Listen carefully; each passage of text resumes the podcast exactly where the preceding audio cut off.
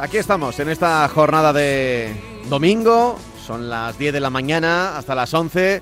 Te vamos a acompañar los domingueros habituales, los del coche nuestro de cada día. Aquí al micrófono Pablo Juan Arena y tengo como siempre a mi lado radiofónicamente hablando a Francis Fernández. Hola Francis, ¿qué tal? ¿Cómo estás? Hola, ¿qué tal, Pablo? ¿Qué tal? Buenos días. Hoy no te voy a preguntar por cómo ha ido la semana, ¿eh? que, que sé Ya. que hay semanas eh, mejores y semanas peores, pero sí que es importante saber que aquí estamos para hablar de, de los coches. Ah, mira, y tengo que dar una noticia. es.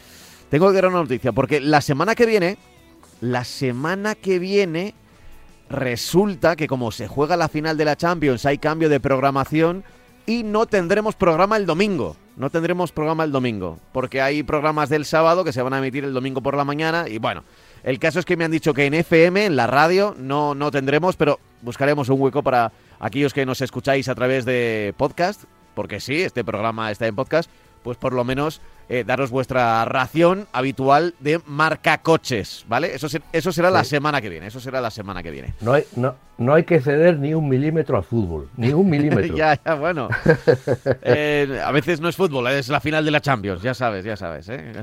Sí, ya, ya lo sé, que eso, no, es- que, eso, que eso no es fútbol, efectivamente, Sí, tienes es, razón. eh, son, son eventos, son eventos. Pero bueno, vamos, Sí, vamos a lo nuestro. Eh, primero voy a recordar que tenemos un correo electrónico que es marcacoches@radiomarca.com marcacoches@radiomarca.com donde puedes enviarnos cualquier duda, consulta, sugerencia, comentario sobre todo lo que estamos comentando en el programa y si tienes alguna duda también de, compra, por ejemplo, entre un modelo u otro modelo, nos quieres decir las características de tu uso y qué coche vemos más recomendable, pues también lo puedes hacer. Marcacoches arroba. ¿Por dónde empezamos, Francis, esta semana? Bueno, pues eh, las rotondas han dado mucho que hablar esta, esta, esta última semana. Qué raro. Eh, primero porque, bueno, eh, como la Dirección General de Tráfico está viendo que en las rotondas está habiendo muchísimos accidentes e incluso hay víctimas mortales, que parece mentira que en una rotonda pueda haber víctimas mortales, pues sí, nosotros los conductores somos capaces de hacer milagros y más, ¿no? Bueno, pues están hablando esa gente maleducada que ni saben ni quieren saber que atraviesa la rotonda desde el carril de la derecha, se pasan a la izquierda y salen de frente y que son los que están creando verdaderamente el peligro en las rotondas y esos fallecidos porque entran muy deprisa y no, yo a mí me da tiempo, te, te da tiempo si, al- si la cortas y la pasas derecho. Pero bueno, pues nos van a meter 500 euros y 6 puntos y yo creo que es poco. Poco porque se está, porque el entrar en una rotonda no es un problema de un error de conducción, es un error, ya digo, de mala educación, de entrar muy deprisa, de pensar que a mí me, las normas no son para mí y, y por eso yo entiendo que la Dirección General de Tráfico se va a poner, se tiene que haber puesto antes dura y se va a poner dura, ¿no? Vale. Y por otro lado, también hablando de rotondas, eh, con el tema de la nueva movilidad, con el tema de que las bicicletas están tomando carta de, de naturaleza en todas las ciudades, están viendo muchísima bici, lo que antes no, no, no, no se veía, pues eh, los holandeses nos tienen que dar eh, lecciones en ese sentido, nos tienen que dar enseñanzas o mostrar enseñanzas de lo que es su larga experiencia. Eh, no sé si los oyentes habrán oído hablar de lo que es abrir la puerta a la holandesa. Un, un ciclista es algo que abulta muy poquito, se te va a meter en el ángulo muerto y si tú abres, te paras en un sitio, en, en una plaza de aparcamiento en línea, no estamos hablando de otra cosa, ¿eh? ni aparcar en doble fila ni nada, sino que aparcamos en, un, en una plaza de aparcamiento en línea, cuando vamos a abrir la puerta en, Holanda se daban muchos accidentes de que venía una bici y, chocaba contra nuestra puerta. Bueno, pues se, se trata de evitar eh, poniendo, haciendo, lo- haciéndolo de una forma, abriendo la puerta de una forma que consiste en que si yo estoy en el, en el asiento del conductor, pues tengo que abrir la puerta no con la mano izquierda, sino con la mano derecha. Al abrir con la mano derecha me obliga a girar el tronco, me obliga a girar la cabeza y yo ya digamos que ese ángulo muerto que hay, puedo llegar a ver al ciclista y no abrir la puerta para que no haya ese accidente, ese ciclista que choca contra nuestra puerta y lógicamente a nosotros quizá no nos cause ningún daño, pero si se cae en la calzada, pues podemos tener un problema.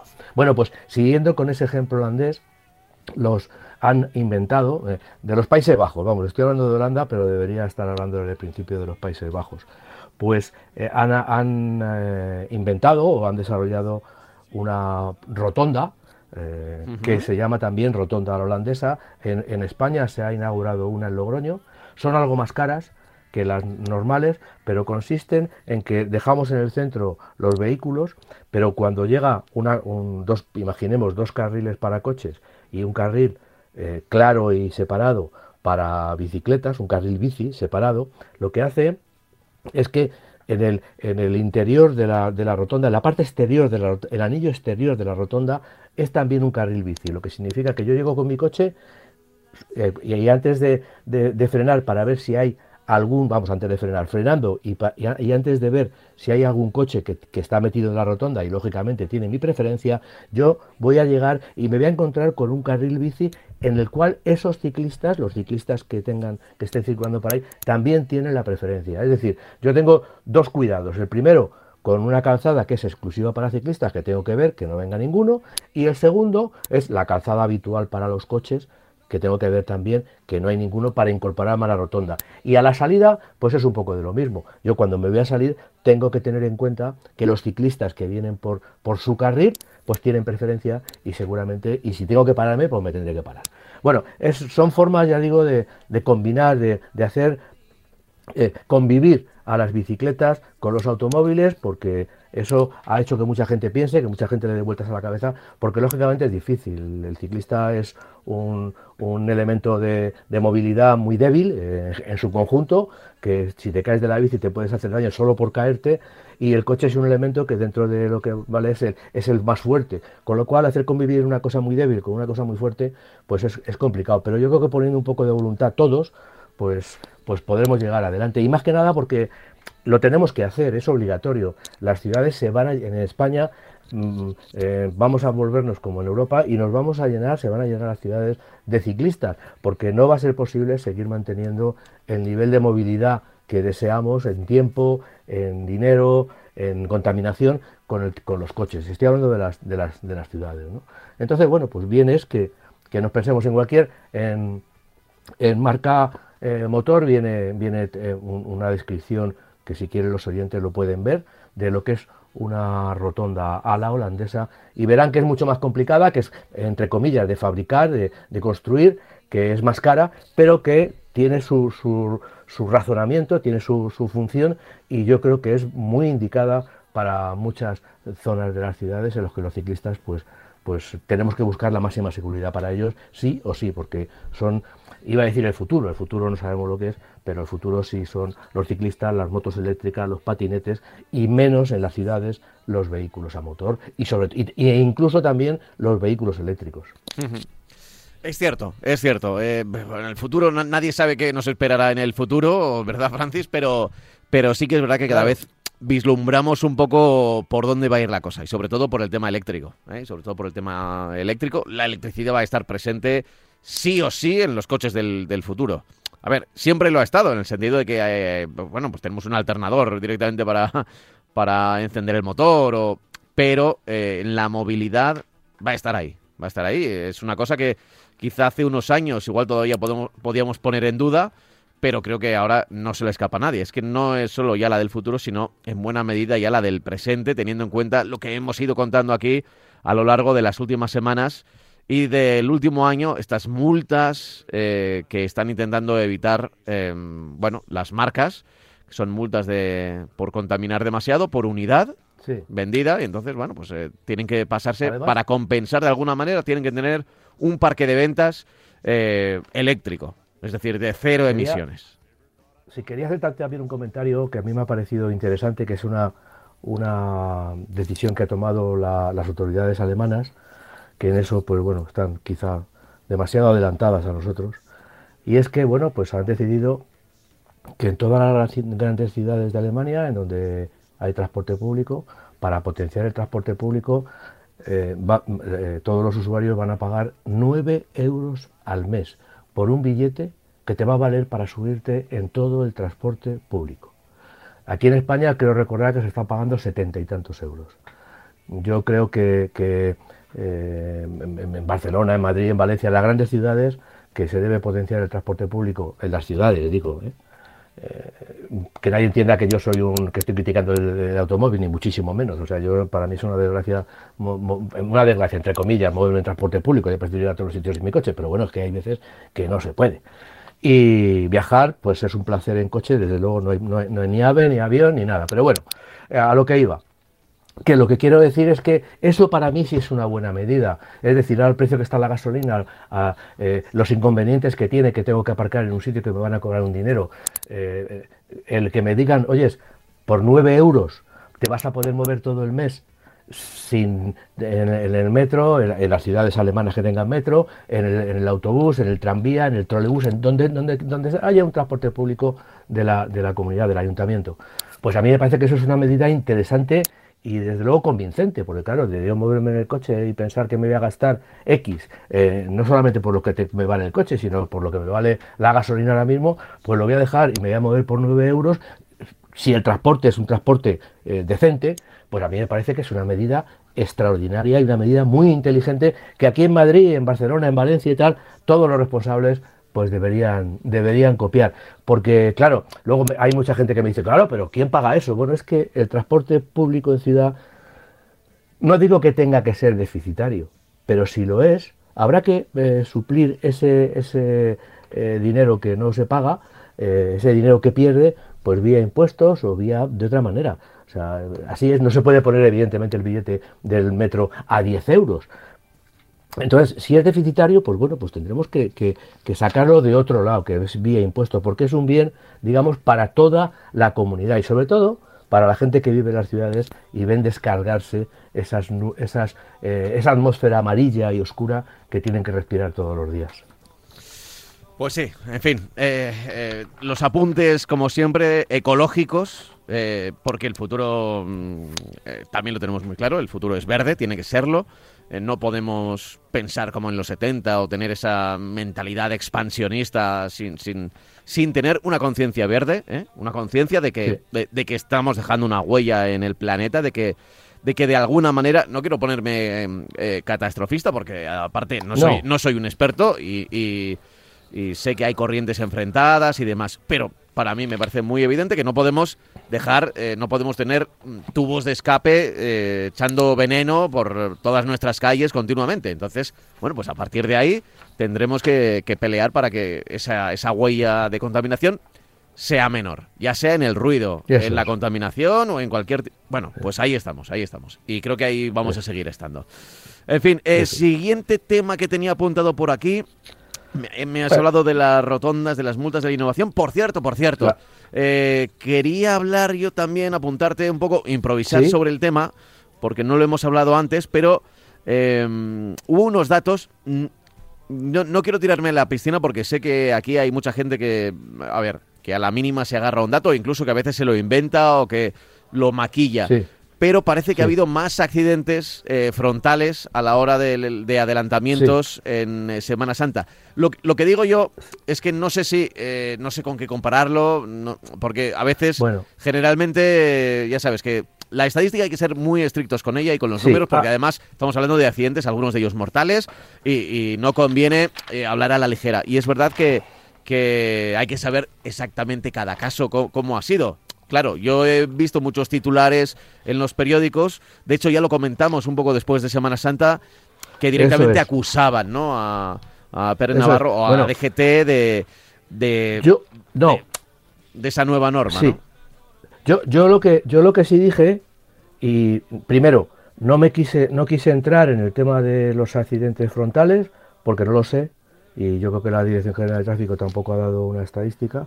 La Dirección General de Tráfico ha dicho que ha habido 90 muertos en, creo que era creo recordar 90 muertos en, las carreteras en esta Semana Santa que representan eran 27 más o 28 más que lo que había en el año 2019 eh, bueno eh, y también muchos más de los que ha habido durante los últimos años, a partir antes de 2019. Eh, lógicamente había una relación muy grande o muy, entre comillas, interesada entre el cambio de norma que prohibía los 20 kilómetros por hora de aumento de velocidad en las carreteras eh, para adelantar y, lógicamente pues eso ha habido mucha gente que se ha echado al cuello de los responsables queriendo relacionar ese cambio de, la normativa con eh, el número de accidentes que hay que ha habido en las carreteras eh, por, golpe frontal que evidentemente yo adelanto y, si calculo mal o voy muy despacio pues me voy a pegar con el, con el coche de adelante eh, yo ahora mismo no sabría relacionar, o sea, no, no querría relacionarlo. Lo que sí es verdad es que ha habido más accidentes mortales, ha habido más accidentes mortales en vías de segundo orden. También hay que decir que ha habido muchos más movimientos. Eh, también tengo que decir que a mí me parece esa norma un absurdo. Esa norma yo creo que no debería nunca haberse puesto en marcha. Sobre todo también cuando dice el director general de tráfico o la DGT que así van a poder poner más radares en esas vías a mí me parece un sinsentido el hecho de que eh, reduzcamos la velocidad de, cambio para luego poner más radares y poner más multas. A mí me parece que eso, bueno, tendrían que hacérselo ver porque me parece eh, una cosa eh, preocupante que piensen así los responsables de la seguridad en el tráfico. Pero sí, pero insisto, no, no, eh, yo no sé ahora mismo ni soy capaz de relacionar, decir, ves, como ha habido ese cambio, pues ha habido más muertos. No, yo creo que tenemos que ser muy, muy eh, inteligentes, muy eh, controlar mucho lo que decimos y, y, esperar a que tengamos datos concisos y datos exactos. Es muy fácil, ya te digo, lo de los fake news, esos que, que nos están amargando la vida en todos los aspectos de la información, pues me parece a mí que en este caso jugar con los muertos es una cosa bastante poco defendible, ¿no? Bastante, eh, vamos, no sé cómo, cómo, cómo catalogarlo, sí, pero insisto. Que cada uno tenemos nuestra opinión, que, que eh, en este caso coincide la de Francis con la mía, que, que, esa norma, cualquiera que haya conducido, o sea, a mí me ha tocado conducir estos días, y, y, pues, adelantar camiones, e intentar adelantar a un camión que va a 85 eh, por una carretera de 90 y ponerte solo a 90 para intentar. No, no, o sea, es que. Claro. Eh, igual, igual ahora mismo estoy cometiendo un delito si aconsejo a la gente saltarse esa norma y decir, oye, cuanto más rápido mejor. Es decir, cuanto menos dure el adelantamiento, va a ser más seguro. Va a ser más seguro. también es verdad, también es verdad una cosa que yo que también quiero aquí decir, y que no es un problema tampoco de que haya cambiado el límite de velocidad, que ya digo, insisto, que a mí me parece una aberración, me parece un cambio a peor para la seguridad. Pero también tengo que decir que en Semana Santa es uno de los tiempos, de, los, de, las épocas del año, en el que más coches salen a carretera y no siempre se utilizan las autovías. Es decir, vamos a los pueblos, vamos a zonas a donde he nacido y tal, no vamos a los sitios de veraneo. Y entonces lo que sucede es que estamos utilizando muchísimo las vías de segundo orden. ¿Y, y por qué digo esto? Pues digo esto porque se nos está olvidando adelantar. Eh, para adelantar, aparte de, quedarte detrás del coche que vayas a adelantar tranquilamente y mirar y tener la certeza de que ni por detrás viene un coche más rápido ni que por delante viene un coche demasiado cerca, lo que hay que hacer en muchas ocasiones no es quedarte en sexta relación o en quinta relación si vamos a 90, es bajar de marcha las marchas que hagan falta para conseguir la máxima aceleración. Lo normal es bajar por lo menos una marcha. Vamos en, imagínate, vamos en quinta o eh, detrás de un camión que va a 80, vamos para no tener que superar la velocidad máxima. Y entonces, ¿podemos adelantar? ¿Hemos mirado detrás lo que viene? Sí. Ponemos el intermitente, salimos y antes de salir o cuando estamos saliendo, embrague en el caso de un coche manual, bajamos una relación y aceleramos a fondo, aceleramos. No nos quedamos ahí como unos pamarotes, aceleramos. Tenemos que procurar que el, que el cambio, que, el, que la, el, el, adelantamiento se produzca en el menor espacio eh, posible. Y ya digo que por desgracia hay mucha gente que ha perdido esa capacidad de adelantar cuando las carreteras no había autovías, pues todo el mundo tenía esa capacidad de exprimir en momentos puntuales lo máximo a su vehículo. Ahora parece que eso de pisar a fondo, mm, a ver si se rompe el coche. No, no, el coche no se rompe. Usted si va en quinta, meta la cuarta, acelere a fondo, eh, eh, y cuando está adelantando mantenga la aceleración para que ese, ese, ese tiempo que estamos en el carril izquierdo sea lo mínimo posible. Eso es, eso es. Quería yo apuntalar porque sé que se acerca el verano además y que habrá muchos movimientos y demás. Pues que ahí va mi consejo. Em, bueno, nuestro consejo y en este caso Esa, esa norma que creemos que está equivocada, creemos de verdad, de corazón, que está equivocada, que es una norma errónea, pero que no vamos a aprovechar estadísticas, que todavía además eh, hay que recopilar datos y casos concretos, porque además, eh, a pesar de que 90 fallecidos sea un número muy alto, o que nos parezca muy alto, en realidad son cifras muy bajas para eh, sacar sacar un patrón. ¿Cuántos son? porque de ahí cuántos son choques frontales, cuántos tienen que ver con ese adelantamiento, cómo ha sido ese adelantamiento. Si entonces, bueno, eh, más allá de las estadísticas, creemos que era una que es una ley equivocada mm, o una ley o una norma eh, equivocada. Eh, hablamos de las ventas en el continente europeo, ¿te parece, Francis? Bueno, pues sí, te lo voy a ver muy rápido. Las ventas en el continente europeo han bajado un 20,6% en abril, ha subido, pierden en el año un 14,4%. Curiosamente en esta estadística eh, pues nosotros siempre somos los diferentes. Evidentemente nuestro nivel de ventas, nuestra cantidad de coches vendidos es muy inferior a la que tienen otros países, pero por ejemplo nosotros en el año, acumulado en el año, llevamos un 11,8, con diferencia por ejemplo a Italia, que tiene un 26,5% eh, de retroceso, eh, Alemania tiene un 9%, aunque es, en abril ha perdido un 21,5%. Lo de Alemania hay que tener, hay que digamos, mirarlo de otra manera, porque claro, es un país que, de, muchos, de millones de, ventas en el, al año y lógicamente una bajada de un 10%, pues son muchos coches. ¿no? Y luego Francia, pues ha caído un 18,6% en el, en el acumulado en estos primeros cuatro meses y un 27,3%, perdón, un, eh, un 22,6% en, en, lo que, en, el, en el mes de abril. ¿no? Eh, luego, bueno, pues poco cambia en el tema de las ventas de, coches de, por, marcas, por grupos. Eh, el grupo Volkswagen en los primeros cuatro meses eh, cae un 18%, Stellantis cae un 26%. Eh, es importante.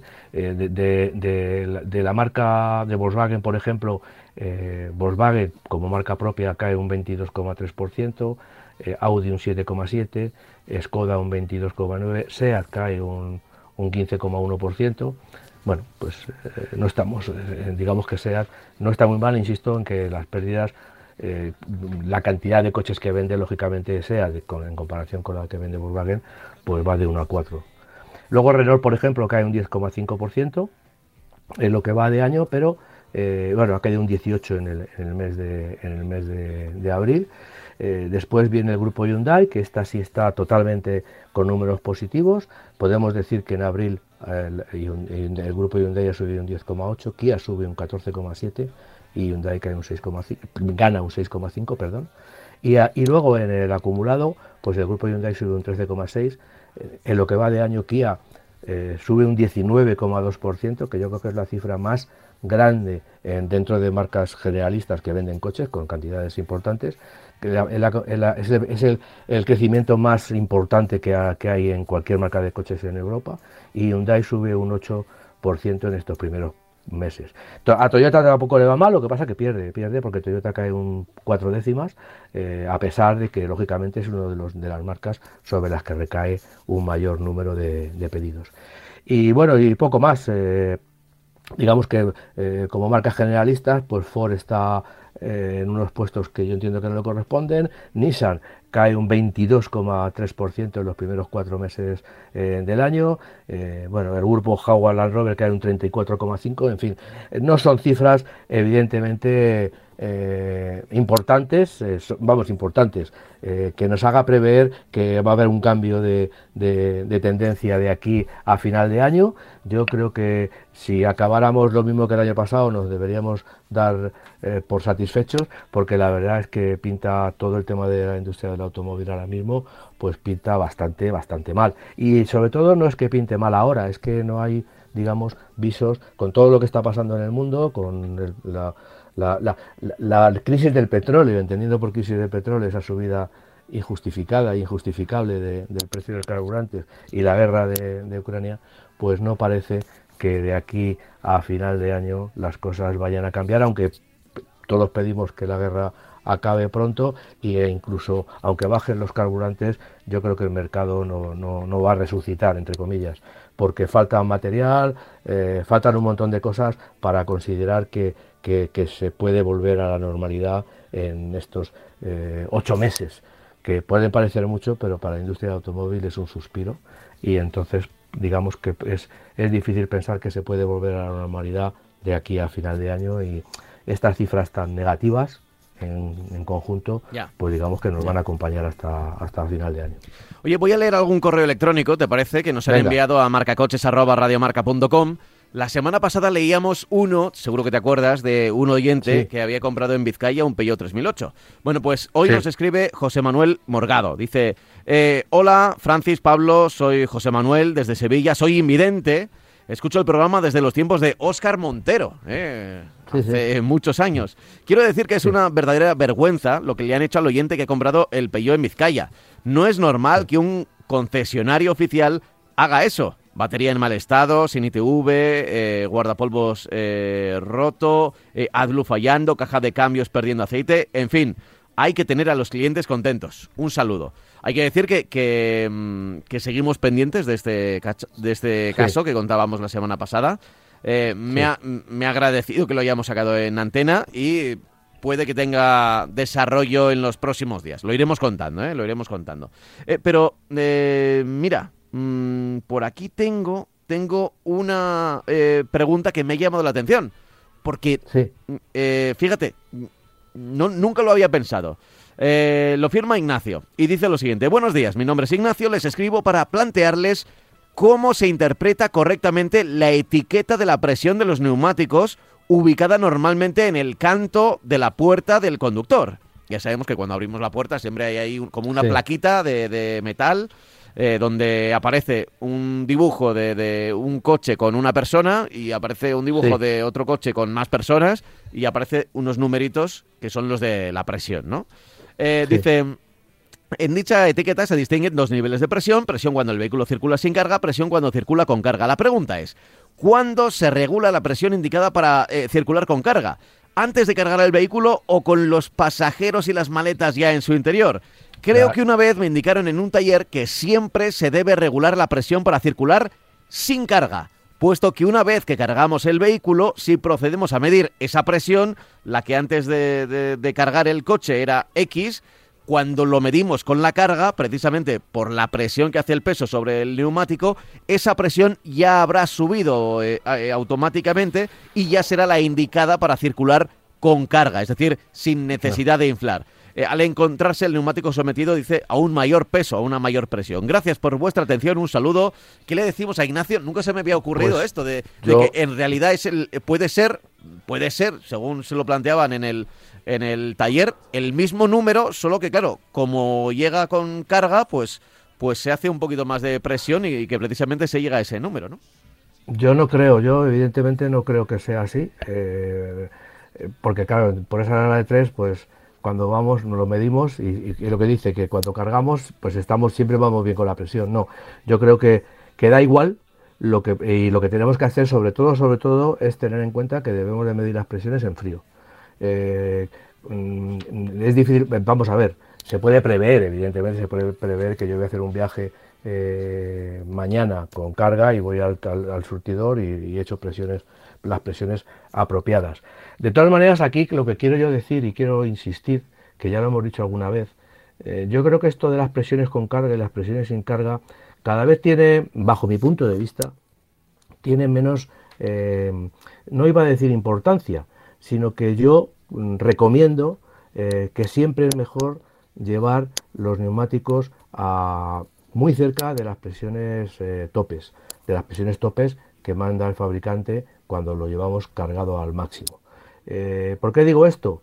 Pues digo esto porque cuando tú, por ejemplo, un, ejemplo que yo comento, cuando tú, por ejemplo, tienes un coche y te vas a ir a un circuito a, dar unas vueltas, tienes que pasarte no solamente la presión con carga, sino bastante más. Tienes que poner los neumáticos muy, muy, eh, iba a decir muy duros. Tienes que elevar la presión muchísimo más en las ruedas para evitar eh, el flaneo, para evitar que el neumático se mueva en exceso en la, en la llanta. El neumático, cualquier, te metes en internet y cualquier oyente lo puede ver, cuando un coche apoya, el neumático se queda en el interior de la curva y la llanta se va para afuera. Si llevamos poca presión, que ese es uno de los peligros, pues vemos que eso es exagerado, que el neumático está a punto de desllantar.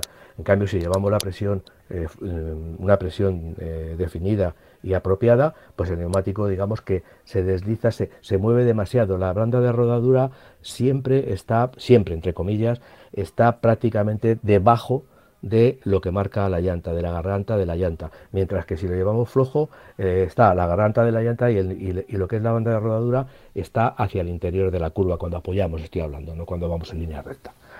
Por eso, por eso digo que cada vez, bajo mi punto de vista, tiene menos... Eh, no es que no tenga sentido, pero sí que yo, lo que insisto, desde el punto de vista ecológico, ya lo he dicho muchas veces, que para que un coche gaste menos, es importante que el neumático vaya eh, un poquito sobreinflado. Y después, evidentemente, cuando lo cargamos, eh, pues también debe llevar una presión eh, superior. Precisamente porque cuando el coche va más, pesa más, en esas inercias en las curvas, lógicamente tiende a, que ese flaneo, ese, movimiento del neumático en la llanta, hay que limitarlo y lo limitamos a base de presión. Entonces yo, sinceramente, eh, aquí, pues eh, siempre, lo que he hecho siempre, lo que he hecho siempre, vamos, coges el coche, lo cargas y dices, oye, es que llevo mucha carga, vas al surtidor y subes la presión. Ya digo que cada vez lo hago menos porque siempre llevo el neumático para que el dibujo vaya bien abierto, para que me funcione casi mejor en agua, porque drena más agua, lo llevo siempre a presión muy cercana, muy cercana, cuando no igual, a las presiones que llevo en carga. Dicen que se, eh, desgasta el neumático en la zona central. Bueno, eh, en fin, eh, sí, se, puede, llegar a desgastar, pero yo creo que no da tiempo. Lo que sí es, es muchísimo más seguro el funcionar con coches con neumáticos por encima de presión, por, por encima de la presión mínima, que no en la presión, en la presión mínima que mandan los fabricantes. Es un mundo lo de las ruedas, es un mundo porque no es lo mismo, eh, también influye muchísimo el perfil, también influye muchísimo que precisamente el perfil lo que busca esos coches que llevan perfiles bajos lo que buscan es evitar eso que he dicho desde el principio, el flaneo, que la, que la rueda se quede eh, con, con la, como dijéramos, con la suela del zapato en un sitio y la pierna en otro, como con la, con la, llanta en, en, desplazada unos centímetros, el neumático sobre una, una trayectoria y, el, y la llanta en otra porque ha habido un flaneo, ha habido un, un movimiento. Por eso cada vez más los coches llevan neumáticos, llevan llanta más grande por otros eh, temas y llevan neumáticos con perfil más bajo para evitar ese movimiento que tiene también una importancia mm, muy grande en el comportamiento del vehículo. Pero vamos, yo eh, a lo mejor me estoy equivocando, a lo mejor hay alguien y por favor le pediría que me lo dijeran, pero yo cuando cargo, cuando voy a medir la presión, pues voy con el coche cargado, lo que hago es que directamente llego al surtidor. La verdad es que no, yo cuando voy cargado y llego al surtidor, no me encuentro con que si llevaba 2 eh, kilos 2, que de repente lleve 2 kilos 1. Eh, que sigo llevando 2 kilos 2. Eh, entonces cojo y llevo y voy a cargarlo y, le subo la presión. No sé, es una cosa que lo voy a probar, mira, lo voy a, lo voy a, lo voy a comprobar porque seguramente en los próximos días hago un viaje y lo voy a comprobar de lo que es poner la carga máxima y luego tendré la esa de pasarme con el coche cargado con el con mi amigo el perro, eh, con, con, con, con, el equipaje y con todo y con la mi familia, mi, mi, mujer, mi, esposa, para, para ya digo eh, comprobar este detalle porque a mí me parece que, que, bajo mi punto de vista no tiene mucha, mucho sentido. Vale, bueno pues espero que medio resuelta la duda de nuestro oyente que nos escribía ese correo electrónico a marcacoches@radiomarca.com. Eh, hemos hablado de las ventas en Europa. Oye, eh, el grupo Renault va a sacar más versiones de Alpine ahora que estamos en este fin de semana tan pendientes del, Gran Premio de España de Fórmula 1. Eso es. Ya las ha sacado, o sea, eh, lo traigo esto a colación, traigo esta, esta es un coche muy minoritario, pero dentro de lo minoritario que es, es un coche pues digamos que accesible, no es como aquellos deportivos que, tenemos ahora mismo que verdaderamente cuestan un, potosí que son mm, imposibles de, adquirir. Con todo y eso cuesta un dinero, porque estamos hablando de que la versión básica de Alpine cuesta 62.000 euros, que tampoco es un precio reducido. Pero eh, pensando en la deportividad, pensando en, el, en la personalidad que tiene el coche, en el pedigrí que tiene el coche, pues es uno de los coches que, que si queremos un coche deportivo, pues más nos puede satisfacer por un precio, iba a decir un mínimo precio, no es un mínimo precio porque 62.000 euros no es un mínimo precio, pero sí es verdad que bueno que la relación entre calidad, deportividad y precio pues es, es, interesante. Es un deportivo biplaza que trata de rememorar, un poco para, para introducir a, los oyentes, trata de, rememorar unos coches, la, la, berlineta, el Alpine, el Alpine A110, que fueron ganadores de, de, rallies, Monte Carlos, campeonatos mundiales, en fin, eran coches que, que, se llegó incluso a producir en nuestro país, era un coche que tenía una estructura tubular y luego tenía una carrocería de fibra de vidrio, no de fibra de carbono, ojo, de fibra de vidrio, y se, se, se fabricaba en España, se fabricó en España en el 67 y el 78. Y, y, bueno, fue un coche, ya digo, que era un coche pues un, coche aspiracional en lo deportivo. Todo el mundo quería tener un coche de ese, de ese tipo. Eh, ahora mismo, pues lógicamente el actual, que se está vendiendo, pues hereda un poco las, las, dimensiones. Es un coche muy compacto, es un coche que no, que no es excesivamente largo en comparación con otros, con otros de sus, de sus rivales. Eh, y lo que ha hecho ahora es sacar tres versiones, tres versiones diferentes. Por cierto, en el Gran Premio de Miami de, de Fórmula 1, pues lo que hicieron fue anunciar que sacaban dos colores diferentes, ¿no? Eh, personalizados para, para, con motivo del, del, Gran Premio, ¿no? que tampoco le fue muy bien, por cierto. A Alpine, digo. Eh, bueno, eh, la básica, el básico, el coche básico, el Alpine A110 básico, es un coche con 252 caballos y luego nos ofrecen dos versiones, un A110 GT y A110S. El S es eh, el, coche más deportivo, el que de asientos, interior y todo lo demás es apuesta todo hacia la deportividad. Son 300 caballos, que bueno, que, aspira a ser muy deportivo. Y, el GT es un coche que cambia algunos de los elementos deportivos, pues elementos de lujo y confort. O sea, si queremos un coche muy deportivo, el S. Si queremos un coche más señorial, con más elementos de lujo, pues el GT, ¿no? Es un coche, como, como, decía antes, mide 4,18 metros de longitud, que es un coche pues, muy compacto para ser un, para ser un, deportivo, digamos, de, este, de, este, de esta envergadura, de este pelaje. ¿no?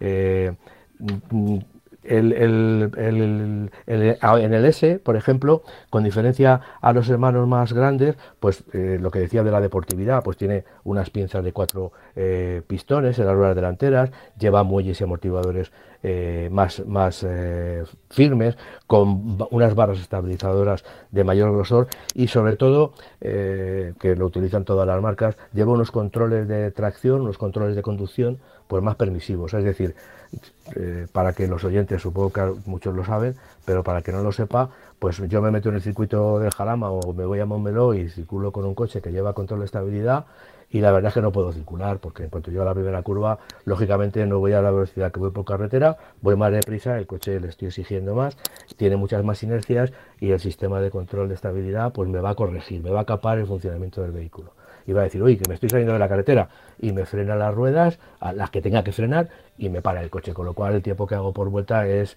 eh, penoso.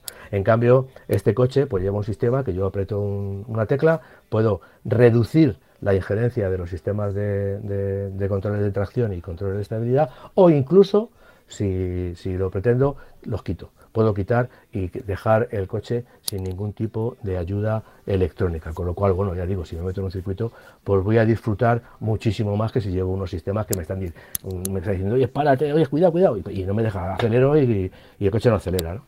Bueno, el GT, por ejemplo, como, y, el S, en relación a la versión básica, que lleva llantas de 17 pulgadas, lleva unas llantas de 18 eh, pulgadas. Y también el S incluso, que es una, una opción eh, volviendo al tema del circuito, que no la he visto yo en ningún otro fabricante, que me la ofrezca como opción, es decir, en cualquier coche lo puedo hacer, pero no que me lo ofrezca el fabricante como opción, podría montar como opción unos neumáticos semi-slick.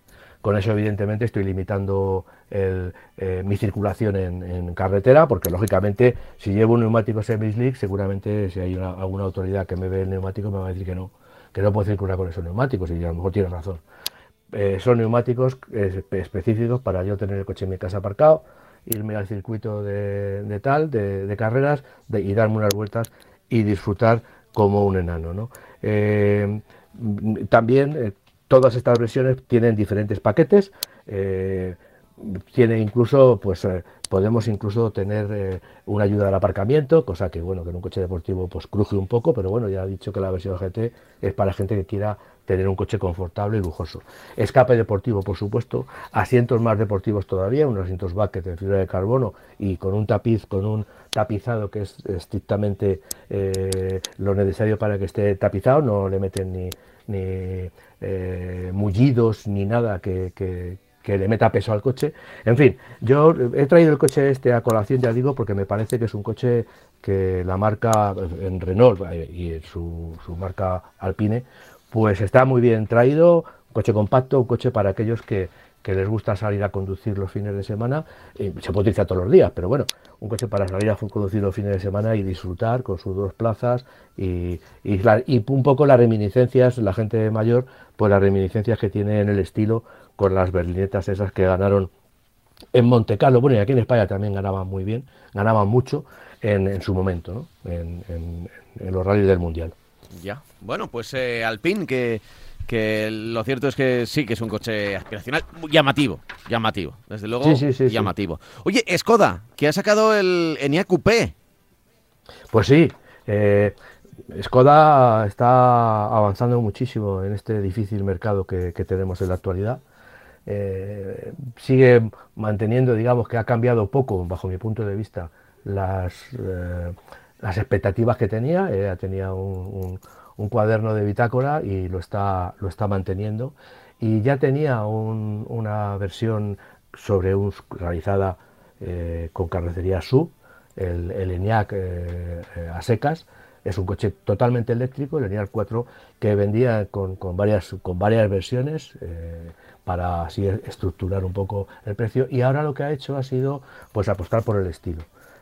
ha cogido y es, digamos, una pequeña avanzadilla de lo que nos va a esperar cuando las marcas empiecen a, bueno, ahora tengo un subeléctrico una berlina, bueno, pues ahora necesito algo más para ofrecer a mis clientes un estilo diferente. Y en este sentido, pues ha cogido y ha hecho un sub coupé, un sub que en vez de tener la, zaga más vertical, la tiene totalmente eh, inclinada, que eso es una, es, que es una, digamos, una modalidad, un estilo, un diseño que está gustando mucho y que se está persiguiendo mucho por aquellos que quieren un sub, pero tampoco quieren, digamos, eh, eh, que, quieren además un, aspecto más deportivo, por decirlo de alguna manera. ¿no? Eh, si, hablamos de la potencia, pues va a llevar cuatro niveles de potencia, ya digo que es una gama bastante amplia, la Skoda apuesta por la diversidad bastante. El básico es un, motor de 132 kilovatios que no va a llegar a nuestro país, en, nuestro país vamos a hablar de mayores cifras de potencia tiene, va a tener eh, tracción trasera, eh, el, que, el que llegue el 80 va, a tener 150 kilovatios, va a ser la opción básica con, con propulsión posterior, con tracción al eje trasero. Todo consiste en meterle motor atrás, generalmente lo que hacen los coches eléctricos, llevar motor atrás y lógicamente las ruedas que propulsan el vehículo son las posteriores. Eh, después tenemos otro, el, 80X, que es un, lleva un motor de 195 kilovatios, y luego llega la versión deportiva, que como toda la gama de Skoda se denomina RS, que va a llegar, la potencia de su motor eléctrico llega hasta 220 kilovatios. Este último, este, este, este de 220 kilovatios, lo que hace es que consigue la tracción total a base de montar un segundo motor eléctrico en el eje eh, delantero. Las autonomías, bueno, que estamos hablando ahora mismo mucho de, la cantidad de kilómetros que se pueden hacer con ese tipo de coches, pues el básico, que es el 80, va a tener una autonomía de 540 kilómetros, eh, va a acelerar entre los 8,8 eh, segundos con una velocidad máxima de 160 kilómetros por hora. El 80 y el 80X, eh, vamos, tanto el 80 como el 80X llega a 160 y el RS va a poder alcanzar los 180 kilómetros por hora. la carga en un wallbox de la marca pues se va a retrasar o va a tardar 6-8 horas en función de la batería que utilicemos. Lógicamente, si tenemos más batería, pues va a tardar más en, cargarla. Eh, es un coche que ya digo que va a entrar por, entra por los ojos. Eh, es una nueva posibilidad de tener un coche eléctrico con un atractivo visual muy importante. Mide 4,65, con lo cual es un coche bastante grande. Eh, es un coche que amplitud interior, lógicamente pierde un poco de maletero, eh, en relación al, al ENIAC a secas, no al coupé, pero tampoco tanto, tampoco, mm, sobre todo lo pierde por encima de la, de la bandeja.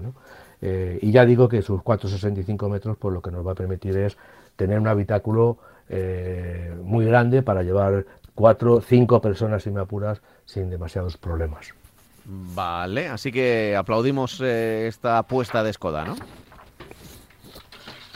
La aplaudimos, digo. Sí, sí, evidentemente Skoda ya digo que es una, una marca que dentro del grupo Volkswagen pues empezó de una manera y se está decantando como que es un, una, un, un, pilar muy importante para la marca, sobre todo porque lo hemos dicho mil veces, o sea, Alemania en su conjunto pues mira más hacia el este que hacia el oeste a nivel de, de relaciones comerciales. No es que no tenga relaciones comerciales con, el oeste, con, Francia, con Italia, con Inglaterra, con, España, evidentemente, pero lógicamente por, por tendencia, por, por, eh, historia, pues está mirando más hacia países del este. Y concretamente eh, este Skoda, pues es una marca que enseguida que pudo, pues se hizo con su, hace, hace ya bastante tiempo, se hizo con su, con el poder de, económico de, de Skoda y la verdad es que le ha dado un cambio, aunque Skoda llegaba a España cuando era solo Skoda, era una marca checa, y, llegaba a España eh, y se vendían Skodas, eh,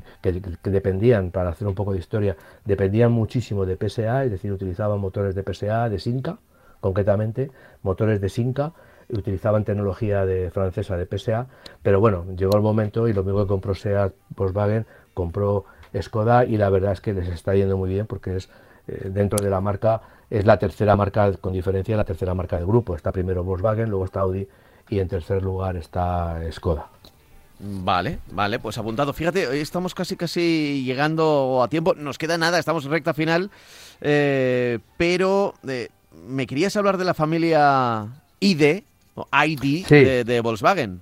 Sí, eh, mm, todos los oyentes ya saben, porque se está hablando mucho en los medios de comunicación y, la publicidad que se está haciendo, que la familia ID son los coches eléctricos puros de, Volkswagen. Empezaron por el ID3, han seguido por el ID5. Eh, eh, ahora el motivo de esto es que se está hablando del ID Life. El ID Life quieren que sea un coche entre 25 y 30 mil eh, euros de, perdón, entre 20 y 25 mil euros de precio, evidentemente digamos que va a ser el coche más pequeño de la familia y lo que pretenden que sea es un coche más ciudadano. Tiene importancia para nosotros porque se va a producir en Bartorell y en Pamplona este coche y se van a invertir eh, en total 7 mil millones, pero aquí debemos de meter también la, la, eh, la construcción de la fábrica que va a haber en Sagunto de baterías del grupo, que va a dar empleo nada menos que a 3.000 personas. ¿no? Eh, la marca está, eh, digamos, sacando versiones más deportivas. Por ejemplo, tiene el ID3 y tiene el ID4 y ID4 GTX, que es el más deportivo. El ID5 y el ID5 GTX.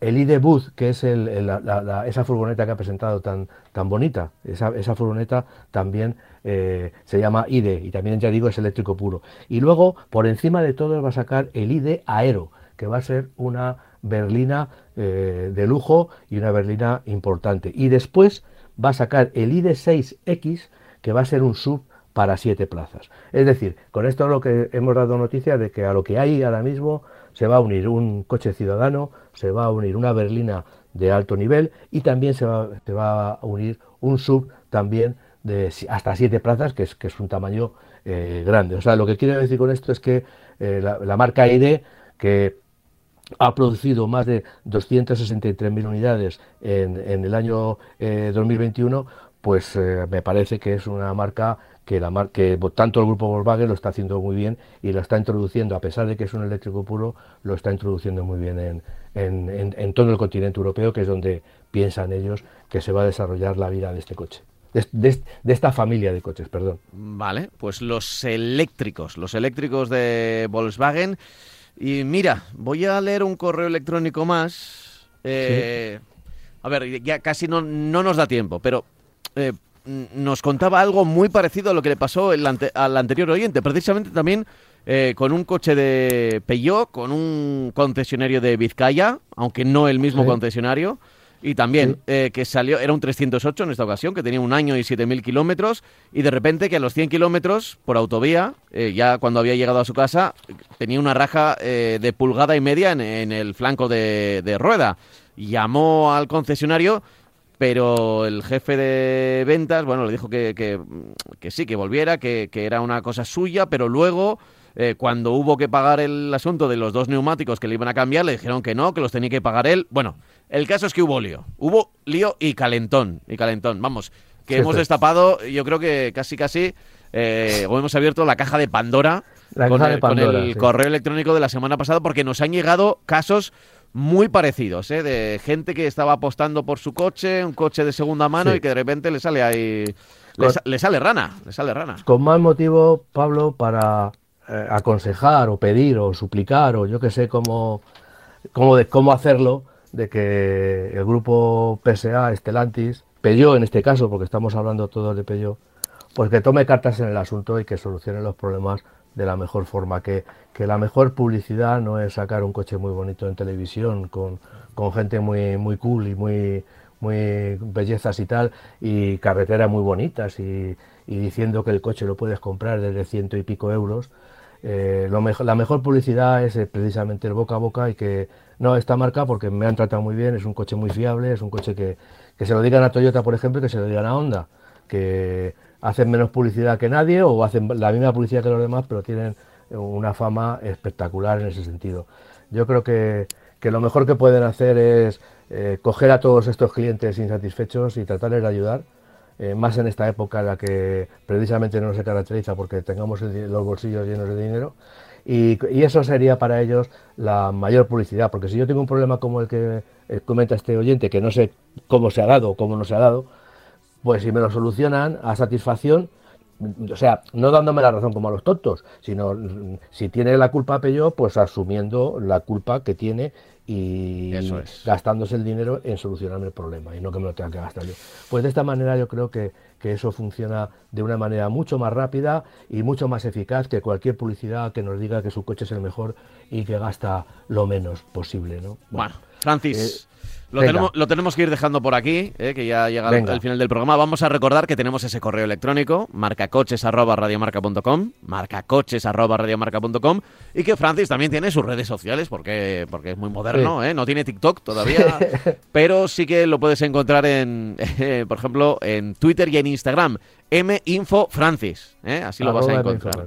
Eso es, ese es el ese es el usuario de, Francis, aunque ya sabéis que nos podéis escribir y aquí en antena intentamos dar salida a todas vuestras cuestiones y vuestras preguntas.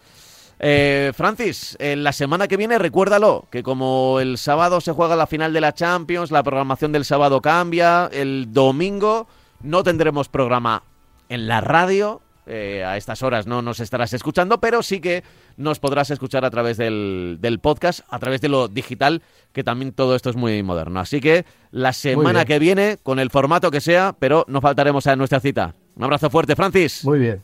Un placer. Un abrazo. Hasta luego.